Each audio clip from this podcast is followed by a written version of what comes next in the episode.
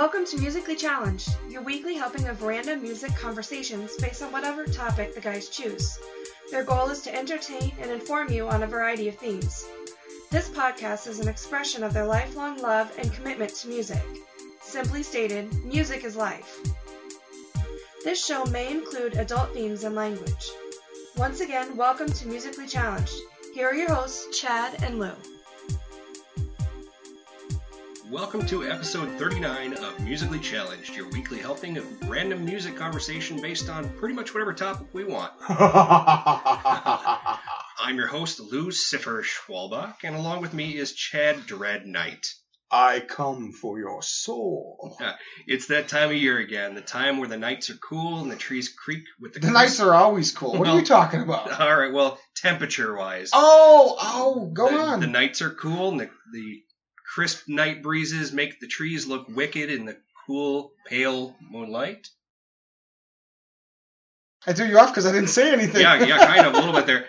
As the specters and ghouls are out in force, the jack o' lanterns adorn most porches, and scary movies are played on pretty much all stations except for Hallmark and Lifetime almost nonstop. That's right, it's Halloween time. Halloween has two different origin stories depending on who you talk to. Most believe it's steeped in Celtic history and harvest festivals and pagan roots and that it was Christianized. Others believe that the Christians had their own holiday for the remembrance of the dead. Whichever side you fly your broomstick on, one thing's for certain. Halloween is a time for dark, macabre, and spooky shit to make its way to the forefront of everything. Candy is on sale wicked cheap, which I'm a fan of. Yeah, I like free candy. I mean, cheap candy. There you go. Uh, we decided to honor Samhain by putting together a list of songs that should be on everybody's Halloween playlist. In their own right, they're good pieces of music, but this time of year, they're pretty much a necessity to play. So it's time to dim the lights, fire up the carved jack-o'-lanterns, and get this Halloween show started. Excellent. How you doing tonight, sir? I'm doing fine. And like has kind of become a tradition for us, Right? we are going to start off this week by having some beer. All right, what you got? Okay, so it's a Halloween episode, right? Right. So I went and I bought some scary beer.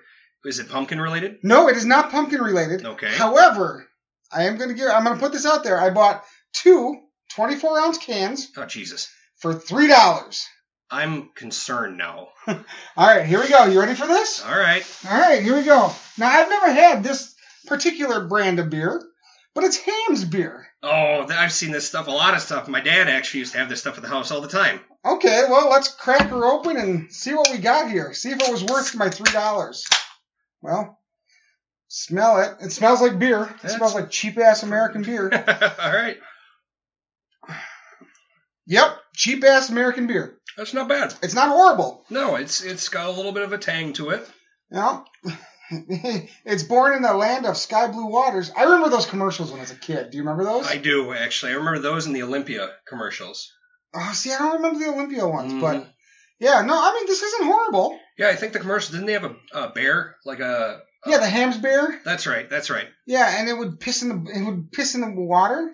That much I don't remember. But what- what are they making Budweiser? no, no, I'm, I'm yeah, sure. I'm not gonna go there. I was gonna say something very bad just in a second there, so I'm not going to. All right. Well, this is actually not a bad choice. This is No. good. Um, not too terrible. I would I would drink this again. Yeah, I'll drink this again, especially at that price. Mm-hmm. So, trivia. All right, let's go ahead and we're gonna. We actually have two pieces of trivia today. Oh, it's a it's a double down today. It's a twofer because they're both holiday related. Okay. So, As in holiday related to Halloween? yes. Okay. So the first question: Which treat, created in 1898 by the Herman Goelitz Confectionery Company of Fairfield, California, which is now known as the Jelly Belly Candy Company, is popular enough that nearly 35 million pounds of it are produced every year? And since we're doing two, we're doing one at the beginning of the show, one at the end, so I'm answering now. Yes. Jelly beans. No. No. Candy corn. Really? Yeah. Candy corn. Yeah. Shit, I need to get this next one right because now I'm at three and three. Y- exactly. This one I think you might actually get though. Not that you wouldn't get the other one because it was candy related, but Right. all right. Eric Weiss, who died October 31st, 1926, was one of the world's most renowned escape artists. What was he better known as? Harry Houdini.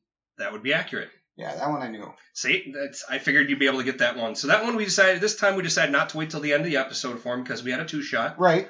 But yeah, so now you uh, so you split them today. Yeah, so I got um, four and three. You're four and three now. As long as I can ride over that 500, I'm going to be happy. There you go. All right, why don't you start this one off today? All right, so I'm going to start it off with with a song that was actually get made famous not by the guy who we're talking about here today, but by a movie. And one, once I tell you what the song is, you'll know exactly what movie I'm talking about. I put a spell on you. Okay, So Hocus Pocus, good sung, movie. sung by the Sanderson sisters. Well, actually, more specifically, Bette Midler. Right, right, right. I Put a Spell on You is a 1956 song written by Jay Hawkins, whose recording was selected as one of Rock and Roll Hall of Fame's 500 songs that shaped rock and roll. It was also ranked number 313 on Rolling Stone magazine's list of the 500 greatest songs of all time. The track became a classic cult song covered by a variety of artists and was his greatest commercial success, reportedly surpassing a million copies in sales, although it failed to make the Billboard pop or R&B charts. Try to listen to this and not be cursed. I put a spell on you.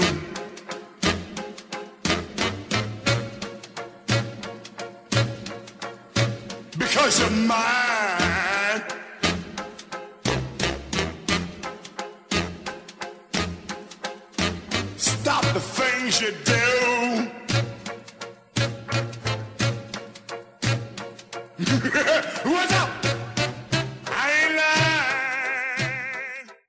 Had originally intended to record I Put a Spell on You as a refined love song or a blues ballad. What? Yeah, I know.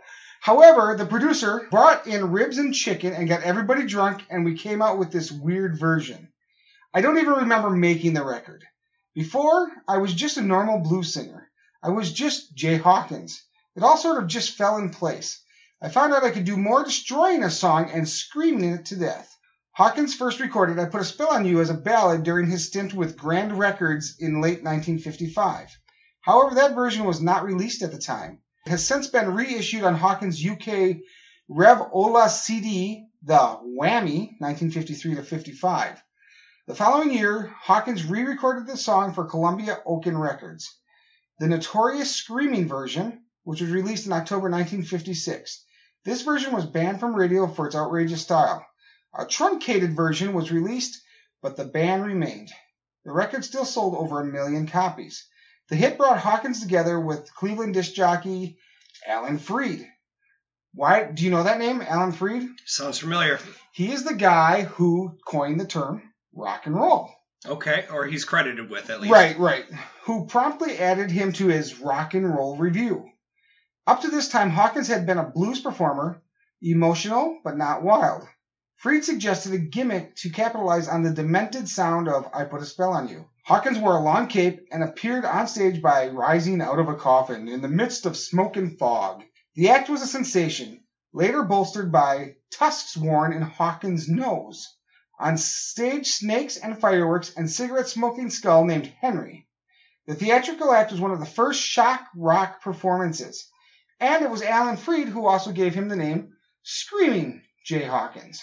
I don't know, this is just one of those classic songs, and the way that Jay Hawkins does it, it's an amazing piece of early rock and roll. It's almost Americana in music. Yeah, absolutely. And you know, and you said shock rock. I mean, of course, the first thing you think of when you hear shock rock is Alice Cooper, probably. Well, that's what I think of, yeah, and I Right, think and- anybody who has the same musical backgrounds we do, Would probably think about the same. yeah, You know, and this is kind of the foref- forefront forefathers to it. Not as shocking as things are nowadays, but I mean, back then, I can only imagine what people were thinking. Oh yeah, you mean you get somebody up on stage who literally screaming? Oh yeah, the the guy's a creepy bastard. I've watched video of this, and it's just like, Yeah, exactly. that's actually kind of how he sounds too. And it's just Yeah. like, no. but definitely, definitely Halloween in its in its scope and, and Oh, yeah, you know what absolutely. it covers. So, all right, what do you got for us? All right, we're gonna go ahead and start off with Ghostbusters. Dun dun dun dun dun dun dun dun dun. exactly. It's Ghostbusters, man. I mean, what else is there to say? Uh, Ray Parker Jr. was contracted to write and record the theme song for the 84 hit comedy.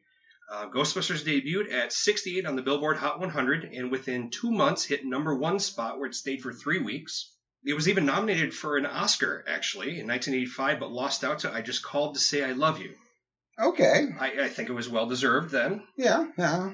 Uh, Lindsey Buckingham of Fleetwood Mac, you know, the guy who did Holiday Road for Vacation, Yep. he claims he was approached to write the theme song, but due, due to his success with Holiday Road, but he declined it because he didn't want to be shoehorned as a soundtrack artist.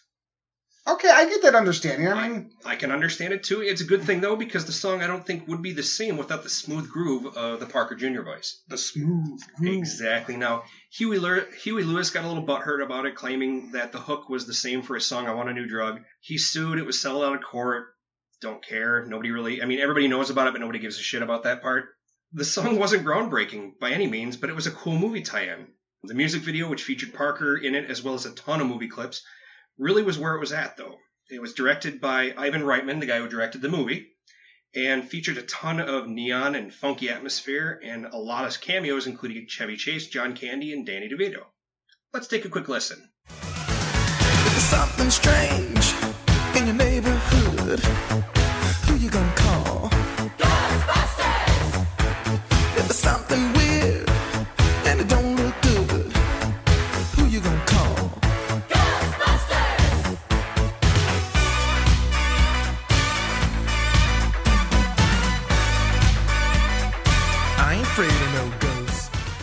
Now, the song was so perfectly recognized that it was even used in the 1986 cartoon that was on Saturday mornings, The Real Ghostbusters, and the 2009 video game. Really? Which I know you've seen. I played that one for you too. Yeah, I think so. Yeah. And I mean, it's just it's amazing that it's such a recognizable thing that you can't have Ghostbusters without. it. I don't think the fans would have it any other way.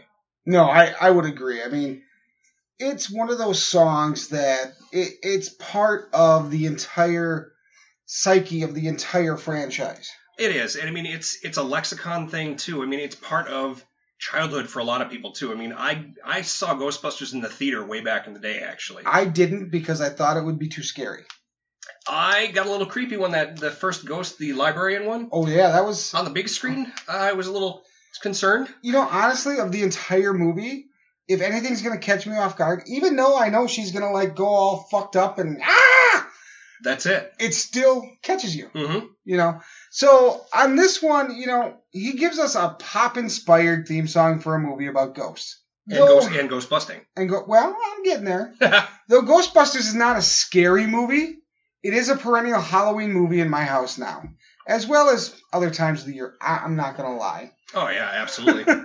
The song is a nice pop song about not being afraid of no ghost. I like it, mostly because of the movie and its attachment to it. Not sure how high this would be on my list of songs if it weren't part of the whole franchise, though.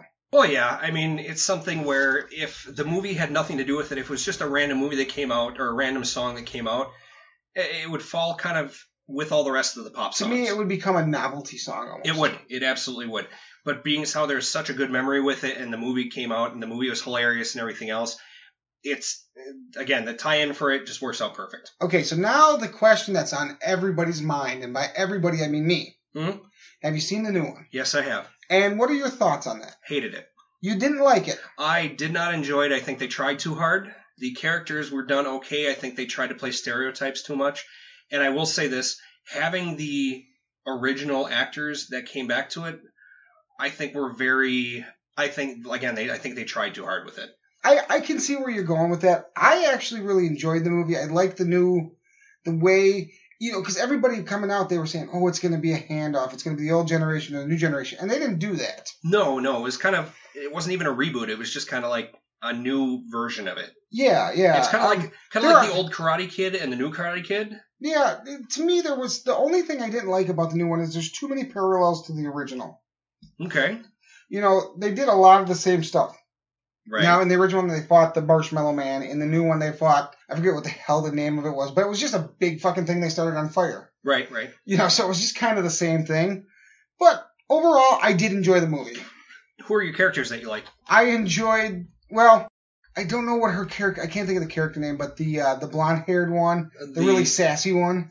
the one that was like the Egon ripoff, Yes, Holtzman. Holtzman. I enjoyed her a lot, although I liked um, what um, Thor, Chris Hemsworth's, char- Hemsworth's character. yes, I really enjoyed Kevin. I thought he was, those two were the best.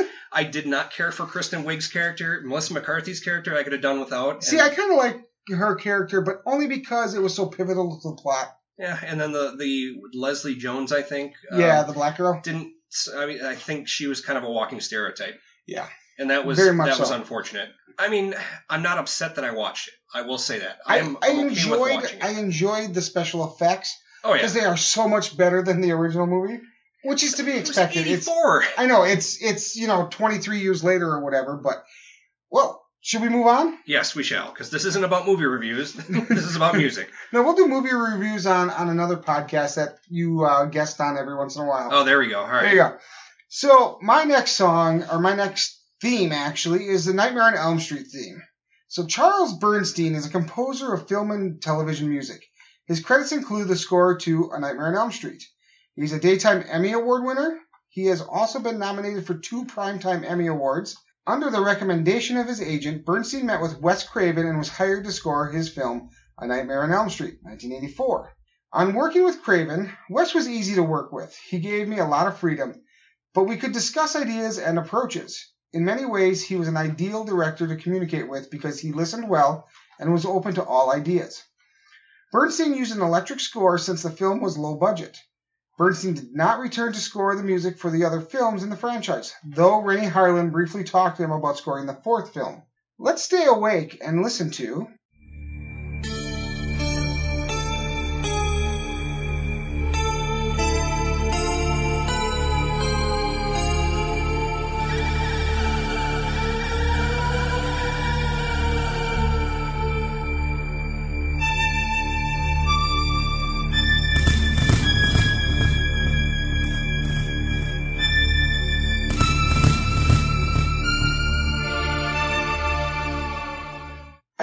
into much detail on this one. I'm going to tell a story, a quick story. Now, I don't know if you remember when you first saw A Nightmare on Elm Street. I remember it with picture perfect clarity. okay. I was young, 10, 11 years old. Probably too young to watch that kind of movie to begin with. I would probably say probably. But I was at a friend's house, and That's always how it starts. isn't it? And her family was big into horror flicks. Her family. Her family. Ooh, look at you. Yeah, I know, 10 year old Casanova. That was me. But so she like she's like we should watch this movie. And I'm like, no, I can't. It's rated R. You know, because that was a rule. Pussy. Hey, I know, but that was the rule. You know, you're not allowed to watch rated R movies. So anyway, we watched the movie. I am freaked out of my gourd, just horribly scared and and you know just Freaked out. freaked out big time to the point where 10 or 11 year old me, I start crying, like bawling my eyes out. Good job, Casanova. And she would not let me stop watching it. Oh, nice. She was brutal. So anyway, we finished this movie. I'm crying. I'm just, I mean, I had to look like, you know, one of these people that have been crying for hours because quite honestly, I was probably crying for an hour. This will toughen you up, you little bitch. Yeah, pretty much. So that, that was my, you know, that was my first intake into horror flicks. That was the first horror movie I ever watched, other than like, you know, The Haunted Mansion by Disney or whatever. But, Only like 30 years later, I guess, but well, you know, so, you know, it was just crazy, but so that, that, that's, you know, and it scared me. And this song still to this day kind of makes the, the, the shackles rise. okay, all right. So what, what about you? You know, and just the first thing about the music, you know, I really haven't seen many of the Nightmare movies. Only bits and pieces. The first one, Freddy versus Jason, honestly, was the first one that I remember seeing all the way through, which was goddamn hilarious, by the way. They got funnier. They did. I've seen them all. Okay, I have the them all. I just have not seen all. of I've them seen them all over the years, and from the first one, which scared the socks off of me, by the time they got to the fifth one, you kind of watch it and chuckle. Uh, same thing with the Friday the Thirteenth movies. Oh, was it? I've never It's like- seen those. Jason X was one of the first ones I saw, which of course was what the tenth one, I Yeah. think. And it was hilarious. I'm sorry, um, like in that one, he Jason takes a girl in a sleeping bag and thwacks her against a tree. Okay, It, it was hilarious. like a I- I- pinata, like trying to get her out. kind of, or to just throttle her. And inside, of course, probably somebody off screen, you're hearing hollering like, "Oh my god, oh, oh, oh!" I'm rolling on the ground laughing like an idiot. I probably seemed insane at the time, but I rewound that and watched that like three, four times that particular scene because I'm just like, that is ridiculously stupid. Now, getting back with Nightmare, I think the first one I saw was number four or five or whatever. I think my Okay. grandmother recorded it on Showtime. Okay. So I didn't see the first or second because we really didn't do horror movies in our house. We You're did, still not a big horror guy, are you? uh, not really, no. Yeah. Um, action, comedy, family, everything else we were perfectly okay with, but when it came to horror and scary type stuff, not really. So, didn't even though it was kind of like in the 80s when you and I were kids, it really wasn't on the forefront. I think the most scary type stuff, and we already talked about this before, I think, was Freddy's Nightmares, I remember watching on TV. Then they had the Friday the 13th series, but then they also had Tales from the Dark Side. Oh, or Tales from the Crypt. Uh, that was something different, but Tales Okay. from the Dark Side was always on after wrestling on Friday nights. Okay. And the theme song creeped me the fuck out. Like honestly, to the point where I even I'm like I've got goosebumps right now. I can see your hair on your arms. It's kind of rising. just thinking about that here. The show itself, I watched it recently, and it's not really creepy, but the music itself is just ha ha ha ha ha. ha. So, but what is your thought of the music for Nightmare on Elm I Street? think it is done well. It's very electronic, as you had mentioned. Um, when I was listening to this, it sets the tone well enough. I think it could use modernization. Hmm. And I think if you, they had, if he went back and did it today, or another composer did something like maybe what they did for the new Nightmare, I think it would work out really well. But I mean, for the time and what it was, I think it was good. All right, perfect. So what do you got next? Next thing, we're going to go with a little bit more modern. We're going to go with some Dragula. Okay. Now, this heavy shock rock song was written, or co written, I should say, by Scott Humphrey and Robert Bartlett Cummings, better known as Rob Zombie, for the lead single off I'd go by Rob Zombie too. Hells yeah, for the lead single off of 1998's album Hellbilly Deluxe. Much like most of what Rob Zombie does, it includes many different things that are horror or macabre related, up to the, the song itself. Per Zombie, in an interview with Billboard magazine, the inspiration came from Grandpa Munster's Dragula, Dragula Dragster from the aptly named show The Munsters. Zombie loved the show for the comic characters. The music video shows him driving a car that's similar to, but not quite the actual one that was used, intersped with band images and video clips of classic horror movies. Let's get your spook on and listen to a little bit of Dragula.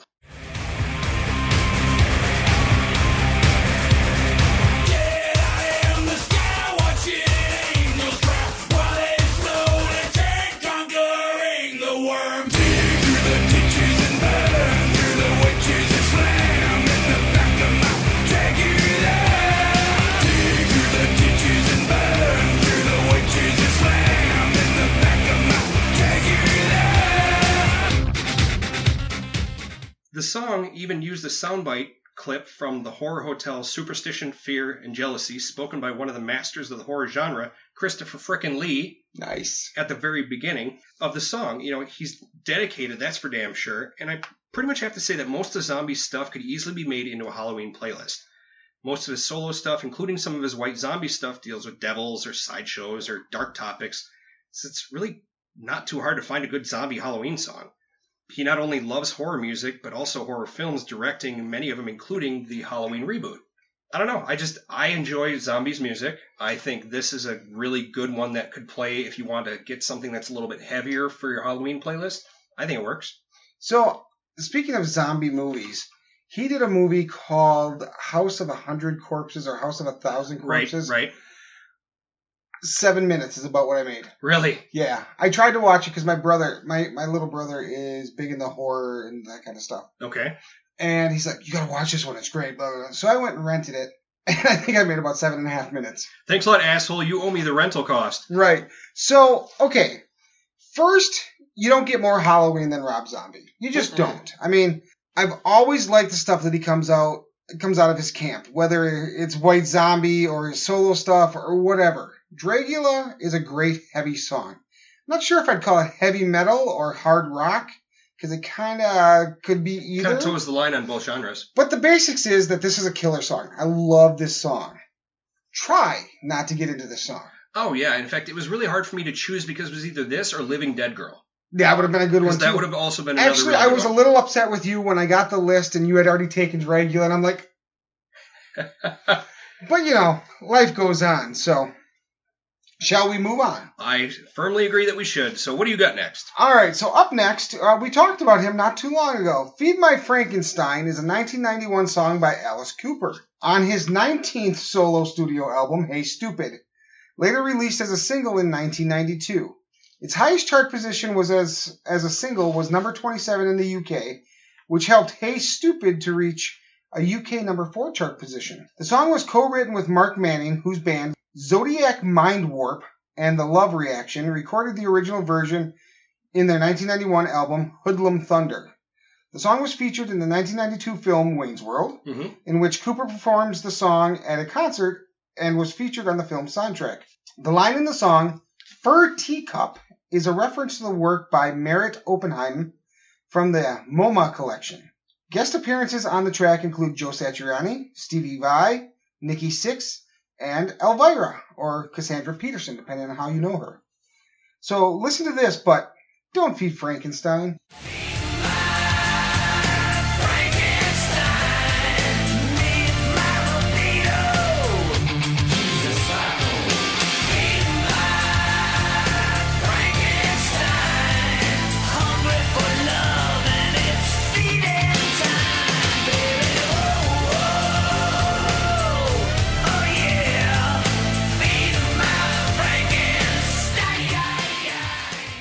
Alice Cooper is an American singer, songwriter, and actor whose career spans over five decades. With his distinctive raspy voice and the stage show that features guillotines, electric chairs, fake blood, deadly snakes, baby dolls, and dueling swords, Cooper is considered by music journalists and peers alike to be the godfather of shock rock. He has drawn equally from horror films, vaudeville, and garage rock to pioneer a macabre and thea- theatrical brand of rock designed to shock people. I mean, like we said, when you think shock rock, you think Alice Cooper. Now, have you ever seen Cooper in concert? I wish. I have had the honor. Nice. And he did the guillotine. Were you terrified? I wasn't terrified because I knew it was a trick. I knew he's kind of an alright. amateur mus- uh, magician, Okay, sure. but it was amazing to actually. I mean, because I don't know how he did it. His head went through the whole thing and chunk, comes down, head drops into the basket, and you're just like, I know it's a trick, but part of you's kind of like, you know, That's the best part of good magic, though. yeah, yeah. Is when you're like double guessing, you're like, shit, did he goof up this time? You know, did he just die in Wausau, Wisconsin? I was at the show where Alice Cooper actually died. but it's amazing. And this song, "Feed My Frankenstein," I, everybody's heard it, especially in our age range. If you've seen Wayne's World, you've seen you've heard the song. Well, even above and beyond that, it was one of those. It, it was right up there with you know Motley Crue's Doctor Feelgood. It played in that whole era, that genre of all the same things. Okay. But what are your thoughts? What do you think of Alice Cooper and his uh his Frankenstein? You know, and you said a lot of pretty much what I was thinking about too. Again, the Godfather of shock rock. He's, I mean, he's done it. You know, I mean, he's got everything when it comes to the perfect stage show.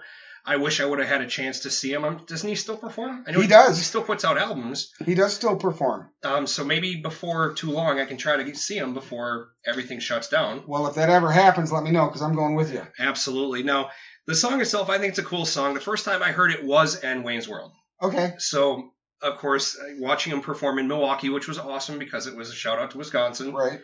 and you know we're not worthy and all that other stuff. The song is a very thinly veiled, if at all, about sex. Oh, I mean, duh. yeah. You, this again, there's nothing about it, but it was sung in such a gritty, dark style that Coop just makes it all his own. Great song. I enjoy it, especially with the beginning part when it's just got the gurgling bubbles and everything else. It's just Right. like it's almost as good as some of the other songs that are going to show up on our list that have great intros. Right. And you know, you, you say it's a, a thinly veiled thing about sex. I don't know how veiled it is.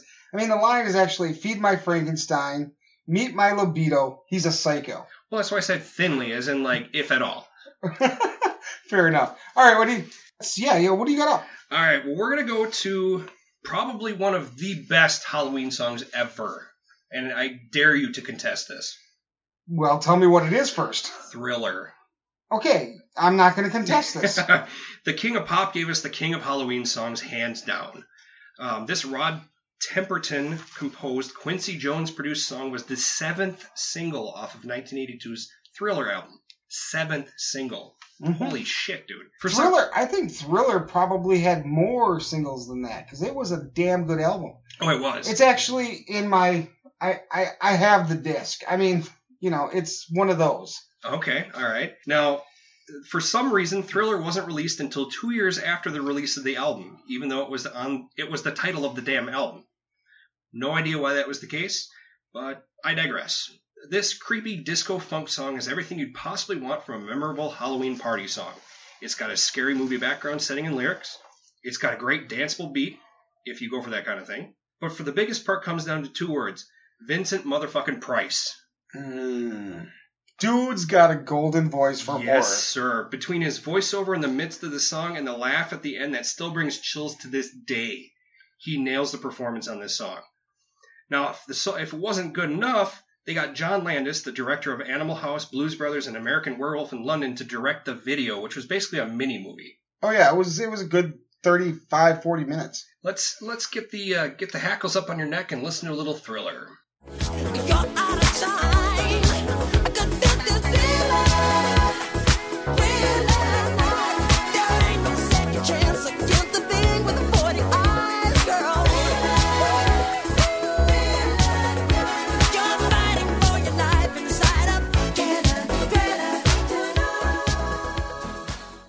Okay, so I've got to ask you, in your clip, did you get the laugh? I don't remember. I edited this a while ago and I don't remember. All right. if not, enough. maybe we'll just have to throw it in there randomly. Maybe we'll just if there's something that we find funny, we'll just throw Vincent Price's laugh in there sometime and be like, you can you just imagine somebody listening to this going, what the fuck was that? Yeah, yeah, yeah. So, getting back with you, the first thing I remember is when I hear the song, of course, is the laugh. And the chore- choreography was amazing. The images were just creepy enough not to be scary for the younger fans. And as we mentioned, it was a mini movie that was just under 14 minutes long. I remember when Thriller came out, I was a huge fan of Michael Jackson. You know, this, of course, was when there was a huge swing of people who hated him, saying he was gay, and how people who liked him were gay, and blah, blah, blah, you know. I didn't back down. I remained a fan. Maybe not so much of his character, but his older music of sure. It's a shame we lost him when we did, and I'm sure there's plenty of other good music left in store. I mean, because look what he's put out in all of his catalog. I mean, some of his stuff was a little weaker, but it's still Well, you know, he had the disco album. right. We like to forget about that. Now, on the plus side, if there is a plus side, his passing did allow Paul McCartney to get his Beatles stuff back, so I guess that's a good thing, right? I guess. Is yeah. that too soon? No, I don't think so.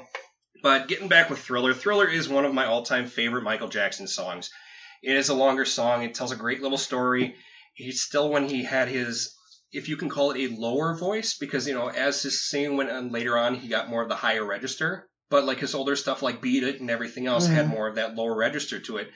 I dig it. This is one of my favorite all-time songs. This is the classic Halloween song. I wrote that because it is. I, I, I don't know if you can remember when this was released and it came out. It was this big thing around Halloween. It was either on ABC or CBS, Hmm. and they showed the entire mini movie. Yes, and then didn't they put something at the beginning like "I don't believe in the occult" or whatever? Yes, yeah, yeah. So my parents actually had friends that threw a party to, for this thing, Thriller Party. a thriller party. Nice. So we went to do this and we went to watch this thing and I watched it and I didn't sleep very well for a few nights because you got to remember this would have been night like 1984, Yeah. Oh which would have made me about eight. Eight. years old or so. Yeah, I was gonna say around seven or eight years old. Yeah. So I, I but I love this song. Uh, Michael at one of his most creative times in, in writing music, and of course, like you said, Vincent Price as the narrator and the laugh machine. Amazing stuff. Yeah. I mean, there's really nothing else you can say about it. No, I would agree. So let's go for you next. All right, up next is probably what I consider to be the creepiest piece of music we have. Okay. So, the X Files theme Okay. Is a 1996 instrumental recorded by American film and television composer Mark Snow. It is a remixed version of the original theme Snow composed for the science fiction television series The X Files in 1993. Released in March 1996 in most countries, it achieved a huge success, particularly in France, where it reached number one on the singles chart. Really. The composition has since been covered by DJ Dado and Mike Oldfield, among others. The song was also used as a background music for a sketch in the 1998 Alvin and the Chipmunks album, The A Files Alien Songs, where Alvin portrayed Agent Moldy and Brittany portrayed Agent Scuzzy. Nice. The truth is out there, and the music is in here.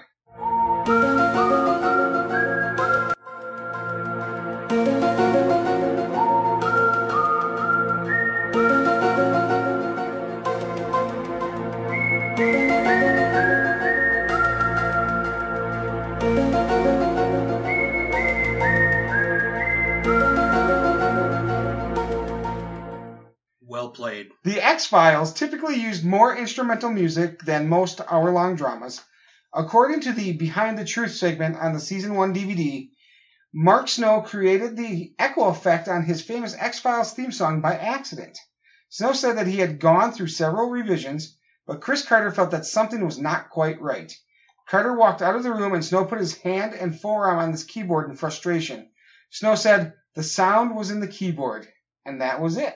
So why I say this is the creepiest piece of music because when I when this was originally on TV in the in the mid '90s, like I said, not a big horror guy. Mhm. I have since watched the series, and it's not really horror. I mean, after the first season or so, the first couple seasons were like the monster of the week kind of thing. Sure, sure. But after that, you find out that there's this whole long. It's more of like mentally, you know, it's like it gets into your head, but it's not scary. It's more psychological. Yeah, absolutely. So, but the sound, the music, just that that that sound, the music, just still to this day, if it just like randomly pops up, kind of get that tingle up your spine and kind of, Yeah. you know, you get that feeling like, ooh, I'm being watched Okay. because the truth is out there, man. That's a song that I'm surprised we didn't actually put on here. Was this Somebody's Watching Me by Rockwell? Oh, yeah, that could have worked. Oh, hey, maybe Halloween 2018. There you go. All right. Um, X Files, I never watched the show. I remember it being on Fox because that was kind of one of their biggest draws. They're coming out with season 11. Well, yeah, because they rebooted it. Yep. And the nice thing is, is they got the original people to do it instead of just like kind of X Files Extreme or some crap Right, like yep. MacGyver rebooted. Yeah, it's it was all over everywhere, so I knew the theme. Uh, never watched the show. It's kind of like Lost. Everybody talked about how great it was and how the ending was terrible. Yeah, I haven't I haven't wasted my time on Lost because I heard, I, I learned what the ending was and I'm like, fuck it, I ain't doing it. But I mean, you know what I'm saying though. It's just Yeah. like of it's like ah, ah oh. Yeah. so yes, it is a creepy piece of music. I will give you that. I'm not sure if it was something that makes the hackles rise, but it's definitely one that kind of makes you look around a little bit and watch over your shoulder. All right, so what do you got next? Next, we're going to go with a little bit something that's not quite really as scary, but it's dealing with the devil. And that's going to be The Devil Went Down to Georgia. Well, there you go, Charlie Daniels. Exactly. Now, Charlie Daniels Band gave us this song in May of 1979. It's the story of Johnny, a normal guy minding his own business, playing the fiddle, being encountered and challenged by Old Scratch himself to a fiddle off. Is that even a thing, a fiddle off? I I wouldn't see why not. All right. And the narrative, the narrative of the song is more spoken than sung until the outside narration comes in, if that makes any sense. Anyhow, Johnny agrees but warns the devil he's about to get his ass kicked. It's got layers, man. It's yeah, got layers. yeah, there you go. The prideful devil ignores it and starts playing anyways. Johnny plays and of course wins the confrontation and tells the devil to come on back if you ever want to try again. Let's take a quick listen. The boy said, My name's Johnny, and it might be a sin, but I'll take your bet you're gonna regret, cause I'm the best as ever been. Johnny, rosin up your bow and play your fiddle hard, cause hell's broke loose in Georgia and the devil deals the cards. And if you win, you get this shiny fiddle made of gold, but if you lose, the devil gets your soul.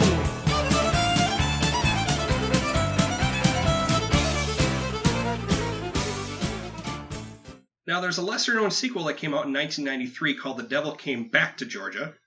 Yeah, which, as you guessed, the devil comes back to challenge Johnny in a rematch. The song is about making a deal and gambling with the devil. How can you get more Halloween than that? True.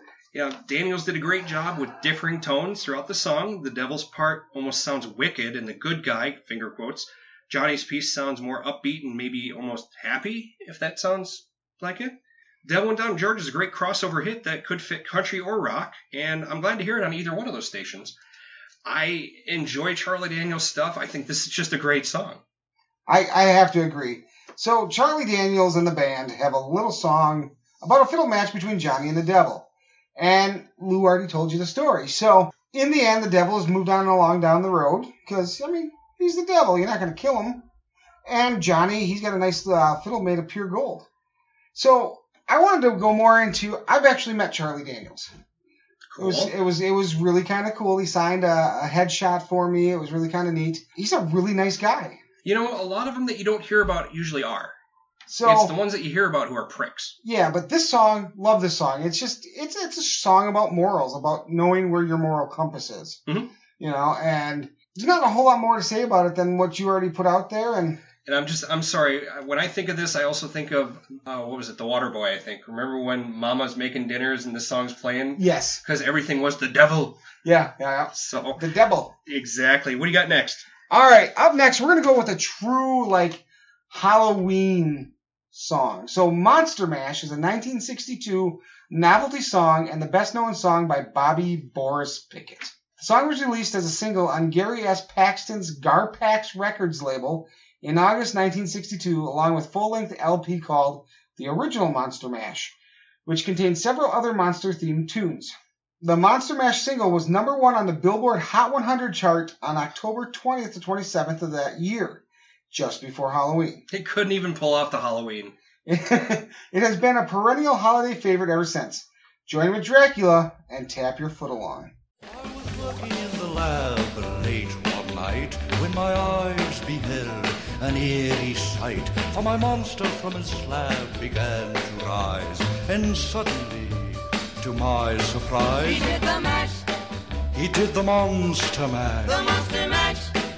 It was a graveyard smash. He did the mash, It caught on in a flash. he did the mash.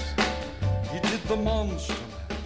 So Pickett was an aspiring actor who sang with a band called the Cordials at night while going to auditions during the day.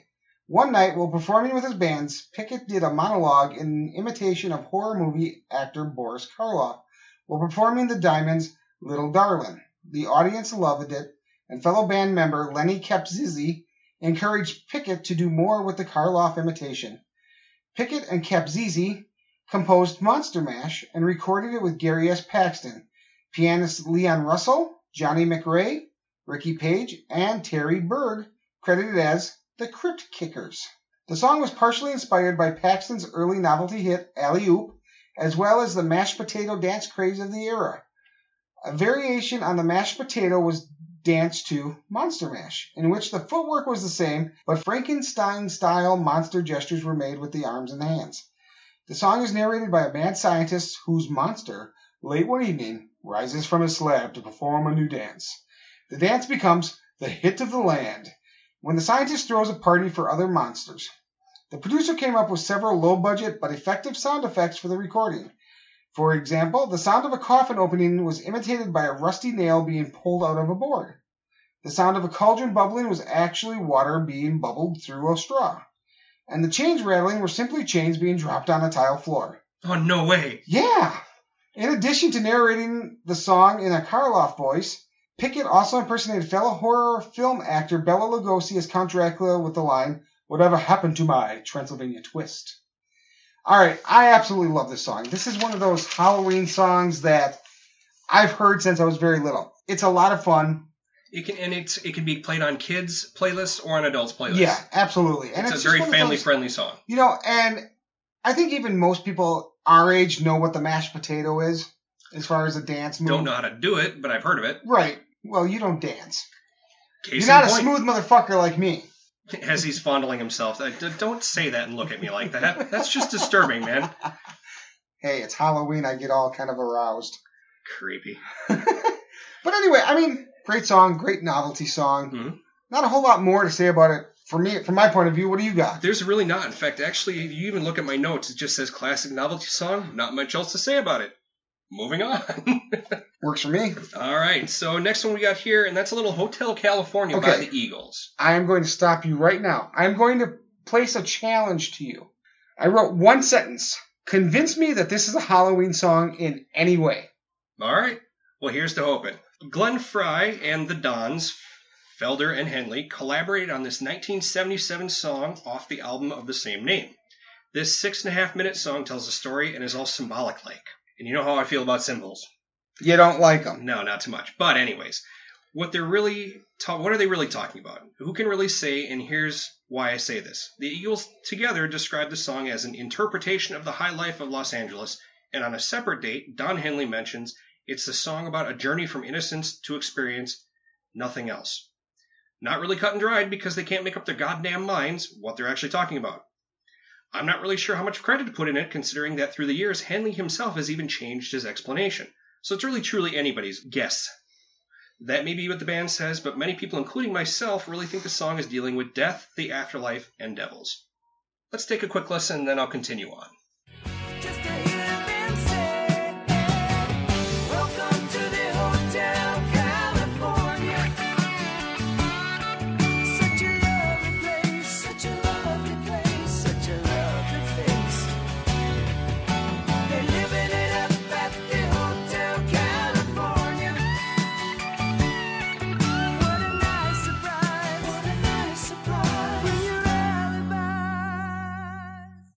Devils. Mm-hmm.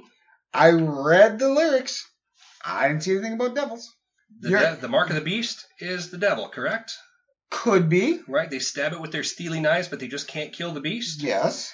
Now, the narrator sees shimmering lights going towards the lights, a common sense when someone dies, and is stopped. He isn't sure if he looked what looked like a hotel that could be heaven or hell. The song also mentioned there's plenty of room at Hotel California. Any time of year you can find it here. Heaven or hell doesn't go anywhere, and they're always accepting new souls. The biggest thing I see about is you can check out any time you like, but you can never leave. As in, once you're dead in heaven or hell, you ain't going back. Now, I'm not the only one who thinks this way you know, it's it could be interpreted any number of ways. This is the way that I interpret it. You may disagree, but there are plenty of allusions to death and afterlife. It's one of the Eagles' greatest hits, and while not an upbeat song by any means, it has great songwriting, amazing guitar work, especially during the end by the solos done by Joe Walsh and Don Felder. I like the Eagles' rock stuff. I can take or leave their country stuff, as I think they tried too hard. And this is one of my favorite songs. Now, a neat little factoid the reason that Steely Knives was added in there was a poke at Steely Dan, who pointed at the Eagles in their song Everything You Did with the line, Turn up the Eagles, the neighbors are listening. Again, this is how I see this. I read the song, I read the lyrics. This is my interpretation. Is it right or wrong? No one can really say because that's my opinion. And the Eagles don't even fucking know. Exactly. But actually, it's kind of funny because my wife pointed to the same things. Because when I was doing this, I said to her, I said, How the fuck can he say this is a Halloween song? And she went to a lot of the same points you did. Okay. Now, I might be willing to concede that it's a song about the afterworld and death and that kind of stuff, which I suppose in a way kind of makes it a Halloween song. Okay. But I'm still hard pressed to think that this needs to be on a Halloween playlist. Okay. Fair enough. Again, just my opinion. Hey, that's perfectly fine. That's why we're both entitled to our opinions. All right, I got nothing else on it though. All right, cool. Why don't you lead us off with our next one then? All right, so up next is kind of a parody to a not a parody song. So DJ Jazzy Jeff and the Fresh Prince did a song called "A Nightmare on My Street." It is the third single from their second studio album. He's the DJ, I'm the rapper. Is that supposed to be clever? I I think it's supposed to be. Oh, maybe in the 80s it was. Possibly. The song was released as a single in early 1988. The single was released on vinyl and audio cassette tape. Awesome. Yes, vinyl and audio cassette tape. The song was considered for inclusion in the movie A Nightmare on Elm Street 4, The Dream Master. But the producers of the film decided against its inclusion. Thank you, producers. Because it would have been too lighthearted for this scary movie. Yeah. So New Line Cinema, copyright holders of the A Nightmare on Elm Street film f- franchise, sued DJ Jazzy Jeff and the Fresh Prince's record label for copyright infringement, forcing the label to destroy a music video produced for the song. Both sides eventually settled out of court, but as a result, vinyl pressings of the album, He's the DJ, I'm the Rapper, contain a disclaimer sticker that says, This song is not part of the soundtrack and is not authorized, licensed, or affiliated with the Nightmare on Elm Street films. So, yeah. The song samples Charles Bernstein's music motif of A Nightmare on Elm Street.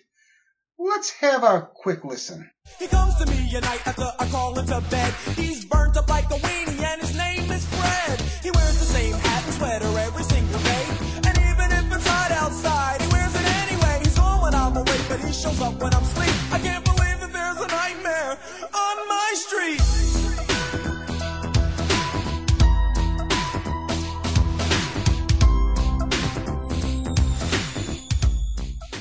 So Will Smith starts the song off by telling a little story about Freddy Krueger, whom he addresses as Fred, Fred. and then begins to recall his encounter with him. The story starts off on a Saturday evening when Smith, Jazzy Jeff, and Ready Rock C go on a triple date with three girls where they catch a movie. After Smith gets home, he lies down for the night and supposedly wakes up sometime after 12:30 from the unusually hot temperature from the heater which has melted his alarm clock. He goes downstairs for something to drink, and as he gets downstairs, he notices the TV still on, which he finds strange as he is home alone. He turns off the television, then he hears a voice from behind him, and without looking to see who it is, he runs out of the house. He gets a half a block before he stops and comes to the realization that what he's experiencing is nothing more than a dream. So he returns home where Freddy grabs him and offers a homicidal team up. But Will turns down the offer and Freddy slashes Smith's chest. Smith, fearful for his life, runs up to his room and hides in his bed under his sheets. That's gonna work.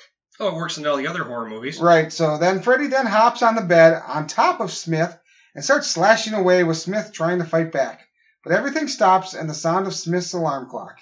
Smith looks to see that no one is there and scoffs at what he has happened, assuming it was all just a bad nightmare. But when he sees rips in his sheets, he realizes what has happened and quickly calls Jeff to warn him. As the song ends, Smith warns Jeff to stay awake, and Jeff suddenly starts screaming, with Freddy laughing in the phone's background, telling Smith, I'm your DJ now, Princey. It's just awful. This whole song is awful. It is. But it's one of those songs, and and Will Smith, if I ever meet you, I have to ask you about this song because fuck, dude, really? But anyway, it's a horrible song. It's It is. It's humorous in the fact that it makes fun of A Nightmare on Elm Street, sorta. It, it definitely makes light of it. Yeah. Yeah. But other than that, there's not a whole lot to say for it. Other than, you know, it's Halloween. It, it's related to A Nightmare on Elm Street. It's got the little the little hook from the actual theme Yep. in it too. That I noticed. okay, here was my thought on this one here. Much like most of the Fresh Prince's other earlier stuff, the song tells a story, but this time it's Nightmare on Elm Street. Apparently, Will lived on and knew Freddy Krueger. Damn. Now, riddle me this though. It's okay that he lives near and knows a serial killer and murderer, but if he gets in a little fight, that's when his mom got scared and sent him to Bel Air. Seriously, think about yeah. that. Oh no, I get you. I hear you. So that's that was my first thought. I'm like, the fuck is the matter with you, ma? But anyhow, no, it's it's a goofy song. Um, not great by any means. No. Not one of the worst ones I've heard. I don't know. I guess I can see this as kind of a, a lighthearted, fun song to be put on a Halloween list. Yeah. All right. So what do you got next? No, we're gonna go a little bit a little bit more theme music now. We're Okay. gonna do the Halloween theme by John Carpenter. I did not know that he actually not only directed the movie, but he also wrote the music. I did not know that either. Yeah, the theme is for the movie Halloween. Do I really need to explain anymore? I mean, it's fucking Halloween. Seriously. You don't need to explain more, but, But you're going to. Carpenter did all the, did everything for this movie in 1978. He directed it, he wrote it, and he performed the score. Um, that definitely doesn't happen very often, and performing it even too. So he just triple threat there. Yeah. That's just a bigger paycheck. That that is right. Just like anybody who puts their name as producer Yeah, yeah. you know, or executive producer. So, just a bit of an overview for those five people out there who haven't seen or heard of the movie. It's Halloween night in 1963. Little Michael Myers murders his sister with a butcher knife. He's committed to Smith's Grove Sanitarium, but the night before Halloween in 1978, he escapes and heads home to start killing again. Let's listen to some music that plays when Michael Myers is coming.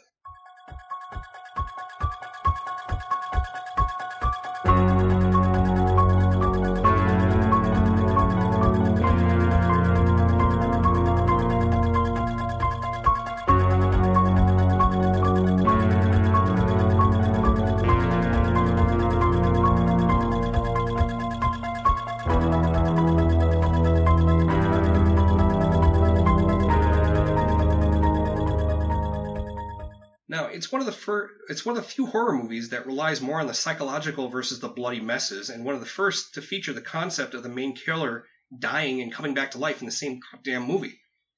Of course, the killer never truly dies because otherwise we wouldn't have a billion and a half frickin' sequels like Nightmare on Elm Street or Friday the 13th.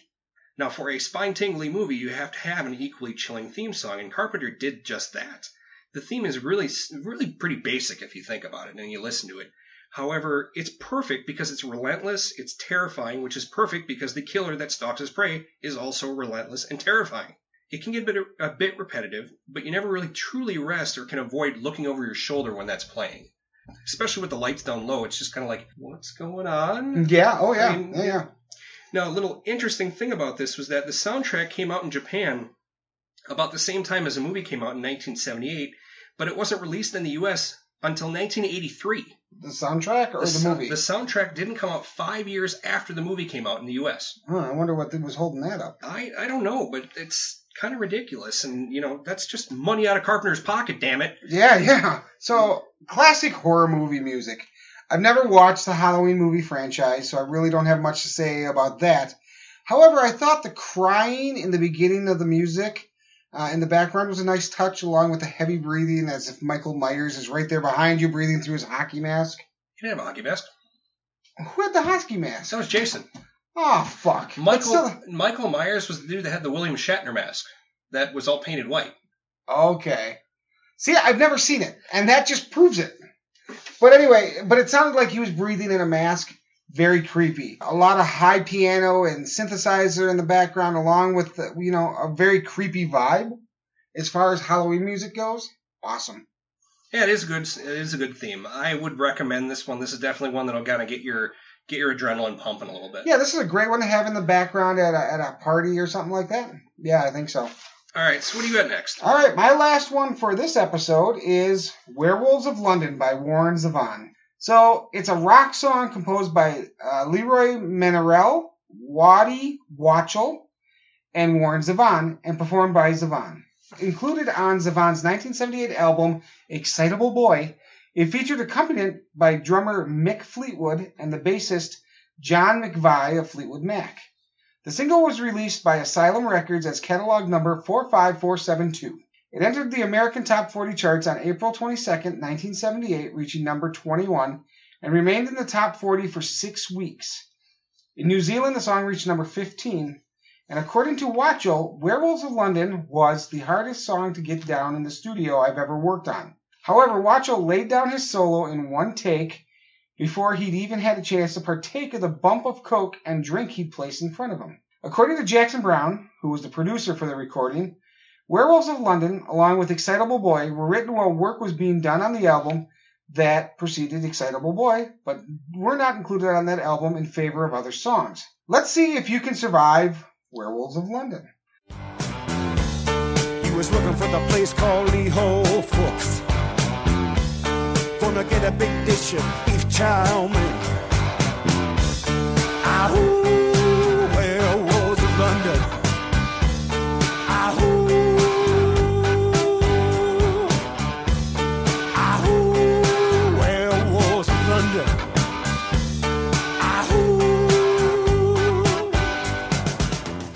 Warren William Zevon was an American rock singer, songwriter, and musician. Zevon's compositions include Werewolves of London, Lawyers, Guns, and Money, Roland the Headless Thompson Gunner, and Johnny Strikes Up the Band, all of which are featured on his third album, Excitable Boy. He also wrote major hits that were recorded by other artists, including Poor Poor Pitiful Me, Accidentally Like a Mar- Martyr, Mohammed's Radio, Carmelita, and Hasten Down the Wind. Along with his own compositions, Zevon recorded or performed occasional covers, including Allen Toussaint's A Certain Girl, Bob Dylan's Knocking on Heaven's Door. Who hasn't covered that fucking song? Pretty much. And Leonard Cohen's First We Take Manhattan. He was a guest several times on Late Night with David Letterman and The Late Show with David Letterman. Letterman performed guest vocals on Hit Somebody, the hockey song, with Paul Shaffer and members of the CBS Orchestra on Zevon's album My Ride's Here. Okay, so Werewolves of London. You mentioned all those other songs that he's done. That's about the only one I know of his. Yeah, I mean, I know a little bit more Zevon because I actually enjoy his stuff. Okay. But when I first heard Werewolves of London, again, I was young. Hmm. I've always been one of these guys that fall asleep to music. Sure. Okay. So I always had basically two alarm clocks one that played music all the time, and then one that was actually set with an alarm. Okay. And I woke up in the middle of the night, and Werewolves of London is playing. And it's a little creepy in the middle of the night, you know, when you're a kid. And I, I mean, it's not a creepy song per se, Mm-mm. but it was just one of those songs where you're just kind of like, the fuck? Uh, but anyway, I really enjoy the song. It's it's a fun little song about werewolves in you know different parts of London, and they talk about Lon Chaney and Lon Chaney Jr. who played werewolves, you know, right. in the right. classic horror films and that mm-hmm. kind of stuff. And they talk about the Queen and you know how the werewolves are they're these sharp dressed guys, and it's His- just a fun his song. His hair was perfect. Exactly. But you know, it's just it's just one of those fun songs where you're like, it's a little different, but it's not crazy over the top different. Right.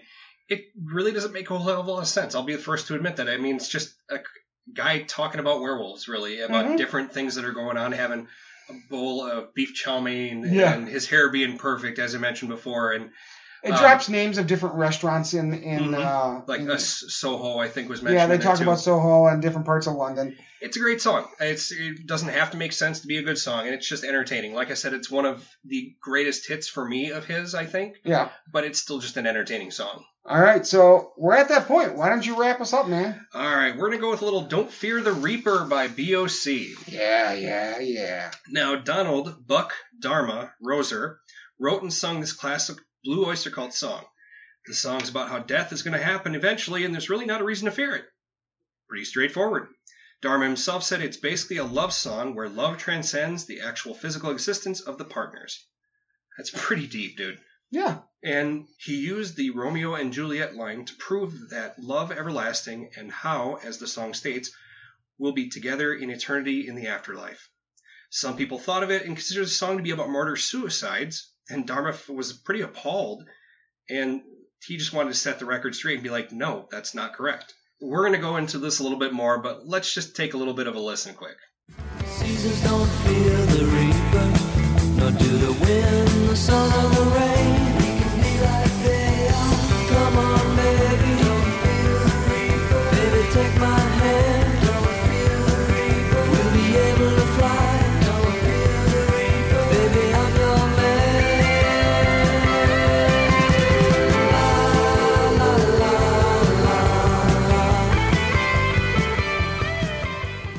Don't Fear the Reaper features a very unusual instrument in it. You know what instrument that is? I don't, but I know what sound you're talking about. The cowbell. Oh, that's not even the one I was thinking of. But anyway. Bassist Joe Bouchard remembered producer David Lucas requesting that drummer Albert Bouchard play it. Albert thought he was crazy, but he put all this tape around it and played it. It really pulled the track together. Lucas, on the other hand, said that he played it, which was supported by guitarist Eric Bloom. So no one really knows who the hell played the damn things, but who really cares? Halloween wise, the song is about life, death, and eternal love, so how can you not have this be part of your playlist? You know, it's a great hit from a great classic rock band. A couple interesting tidbits. The first everyone knows and can be summed up with two words more cowbell. Yep, the Saturday Night Live skit. Yep, Will Ferrell, Christopher Walken skit immortalized the song in 2000 between the over the top performances of Ferrell and Walken and the breaking of character by most of the cast. It was perfect. I don't know anybody who has seen the sketch who doesn't have it spring to mind whenever the song comes on. Period. I mean, it's just how it is. Now, apparently, Buck Dharma apparently loved it so much that he said that he never tires of it.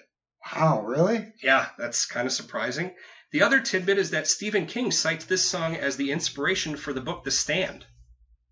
It was it was uh, in the movie quite a bit actually. Yep, and actually it even says that he quoted the song at the very beginning of the of the book. Yep.